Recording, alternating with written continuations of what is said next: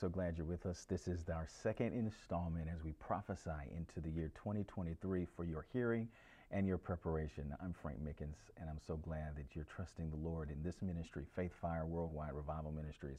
And we're going to dig right in. Last time we talked about how the Lord wants us to be prepared for false prophecy being propagated in the media. And today we're going to talk about the coming youth revival. Glory to God. I believe the seeds of that revival already been sown, and I believe we're going to see even more manifestations of it in 2023. So, let us pray. God, we thank you for our children. We thank you for the inheritance, the heritage of the Lord that are our children. You say that we should aim them like arrows, God and our quiver should be full of them.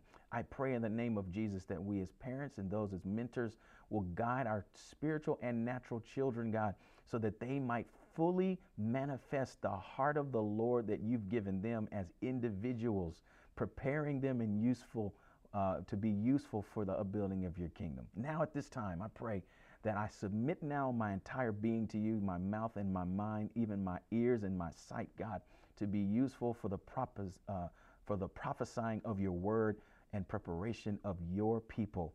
Bless every son and daughter now by your word in Jesus' name.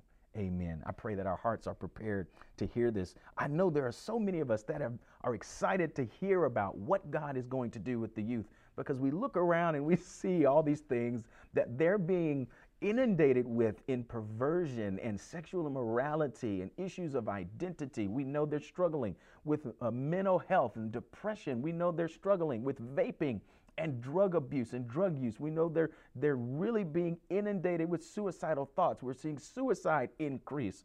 God, we ask and pray for your kingdom to come and your will to be done in our young people. So let me prophesy into your hearing today because there are so many mothers and fathers.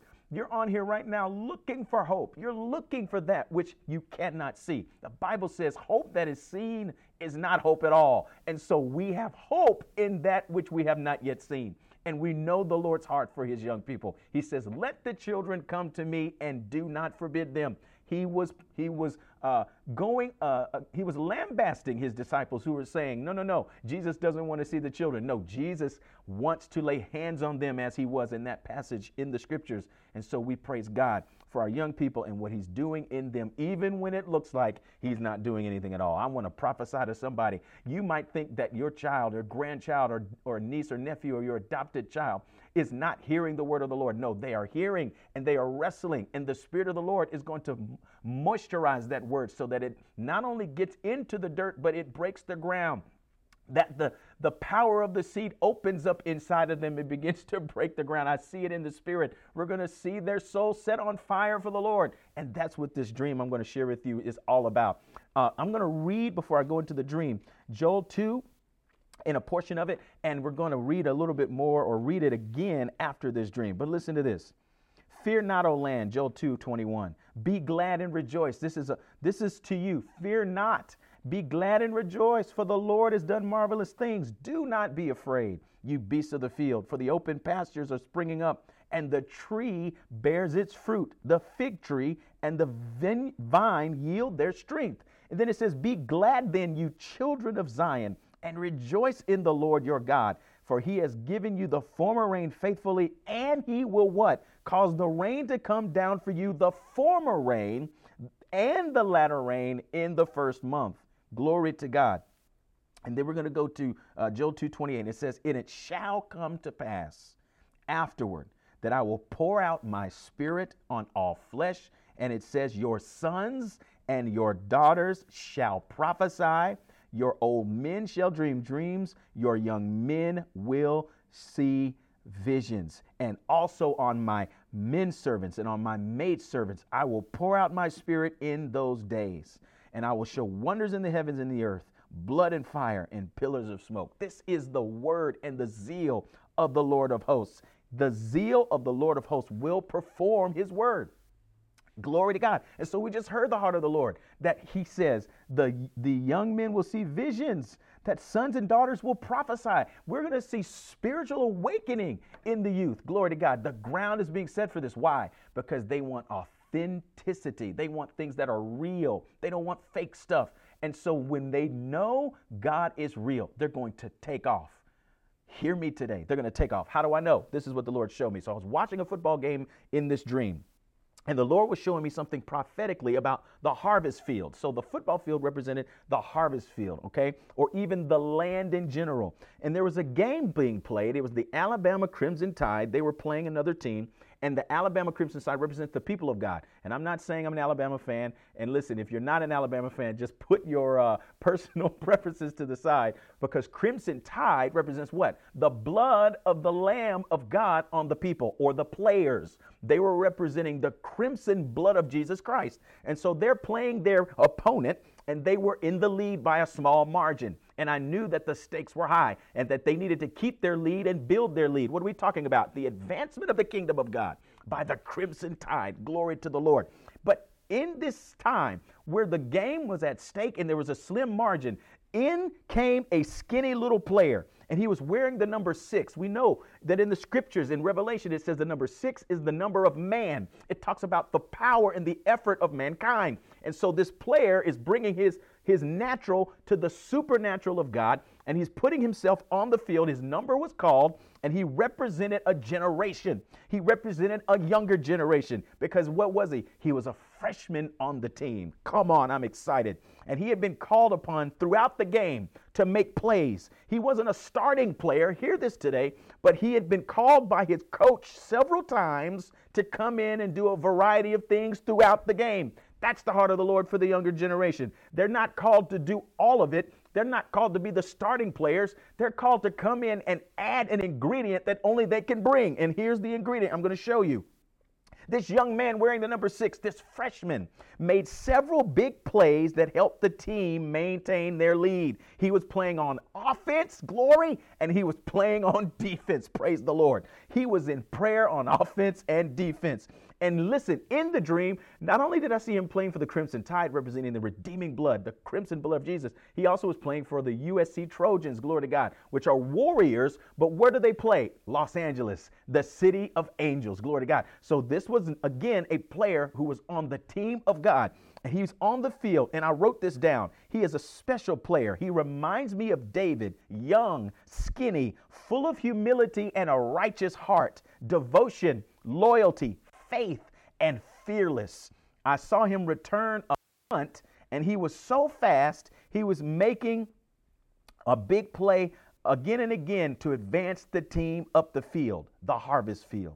And as soon, listen to this, as soon as the game was over, or the play, the game wasn't yet over, but as soon as that play was over, he was exhausted and just fell on his face on the sidelines. And a few of his teammates lifted him up and carried him. And he was wearing his USC jersey, red, glory to God, and white, the purity of the Spirit and the red of the blood of the Lamb. And he had golden pants, which represents the kingdom. He's a member of the kingdom of God. And they his teammates took him to the stands, and all of a sudden he was wearing a Penn State jersey, the Nittany Lions. What is it? The lion of the tribe of Judah. Judah, wearing navy blue now, a deep a walk in the Spirit, a deep walk in the Spirit of God. And he's still wearing the number six. And now he was no longer Caucasian, he was African American. So now we're seeing the diversity of this younger generation. And he was suddenly refreshed. And he stood up in the stands and smiled and started beaming. And this young man's transition, I believe, represents the attributes of the coming youth emergence. They will have a heart of a lion. They will be warriors. They will be part of a crimson tide. What? A wave of the Spirit of God, of the red crimson blood of the Lord, touching, moving, transforming, renewing young people in America. Can I get somebody to say amen? Can I get a hallelujah for the younger generation? Glory to the Lord. And I kept hearing when I saw him exhausted that he left it all on the field. They're going to bring such a youthful exuberance and a passion. They're going to pour out their lives for God. It will be a wave of redemption, the coming revival and awakening. They will play a big part in it. Younger people of more than one they will be a, they will be team players with a heart for the Lord and I kept hearing after God's own heart. They will be as David as the Lord spoke to the prophet Samuel that he had prepared someone after his own heart, after Saul, who had been initially anointed to be the king, needed to be replaced because he had wicked, perverse desires to please people and please himself. And the Lord needed to call up a, a, younger generation, someone that other people were not thinking of. His name was David. He was in the sheepfold. His father didn't even think of him when the, the prophet came saying, Bring all of your sons. He left him in the field. He said, Certainly it couldn't be him, the youngest, the ruddiest, the one that nobody pays attention to. He's off singing songs to somebody we don't even understand. And the Spirit of the Lord is saying, It's going to be those after God's own heart with the Spirit of David, the heart of David they will come forth. And in this dream, I was smiling because I saw that these young men are precious. And it's going to be young women as, as well, young ladies as well. They are precious, so beautiful because they are so humble and willing to.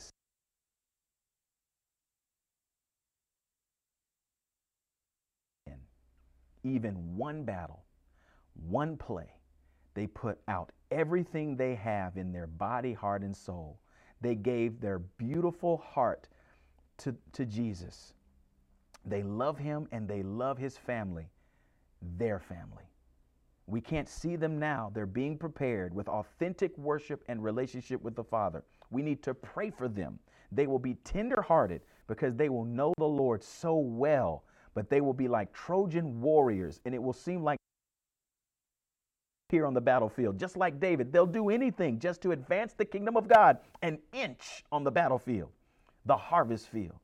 They will not fear the enemy, and they'll be team players obeying orders from their coach, the Holy Spirit. The deep navy blue jerseys indicate the deep relationship with Holy Spirit. The beaming smile represents the joy of the Lord that they will have in his presence. And the score that Saw showed the Crimson Tide winning, get this, 11 to 5. 11 represents transition. It's a step away from kingdom government, which is represented by the number 12. So these players will arise at a time of great transition, great warfare, but right before a great outbreak of God's Spirit in the earth.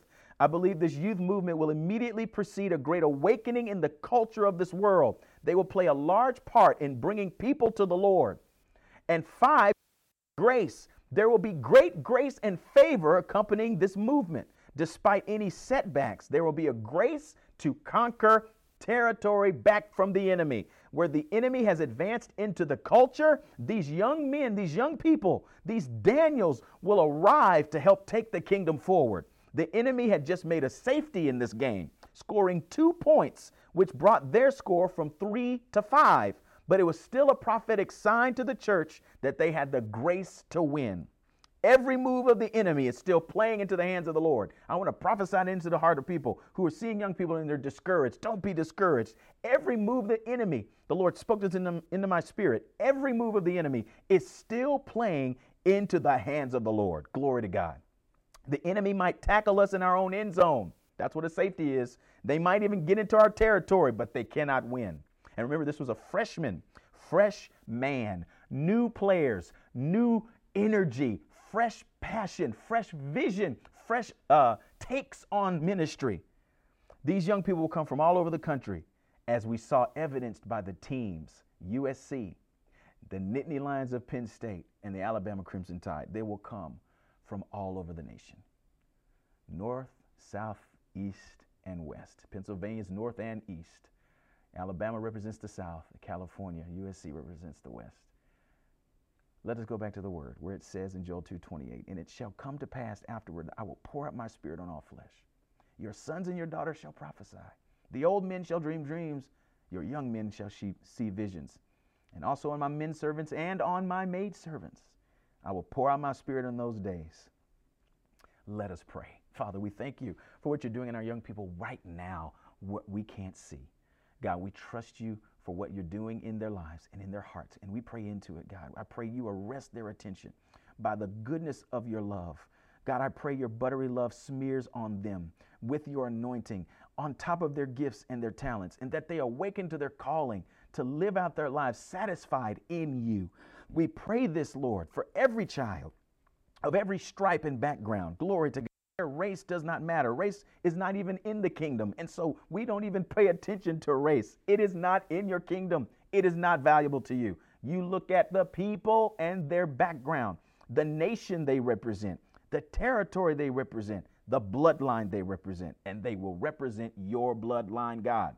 I pray that the blood of Jesus will supersede every bloodline in the natural and that they will take on your DNA and pour out their lives like David. They won't be perfect, they'll make mistakes.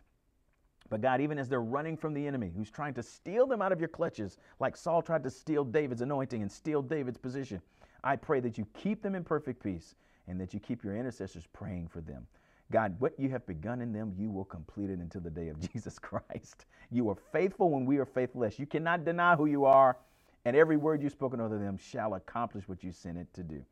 In the name of Jesus, amen. Listen, I'm so I'm so excited about 2023 and what God is doing. This is our second installment. We're coming back next time to talk about famine and the economic downturn. That'll be uh, the first of two parts where we're talking about famine. We'll talk about the economic downturn and then we'll talk about drought and what that represents in the spirit the drought is already just going crazy, and the economic downturn is about to uh, really pop off.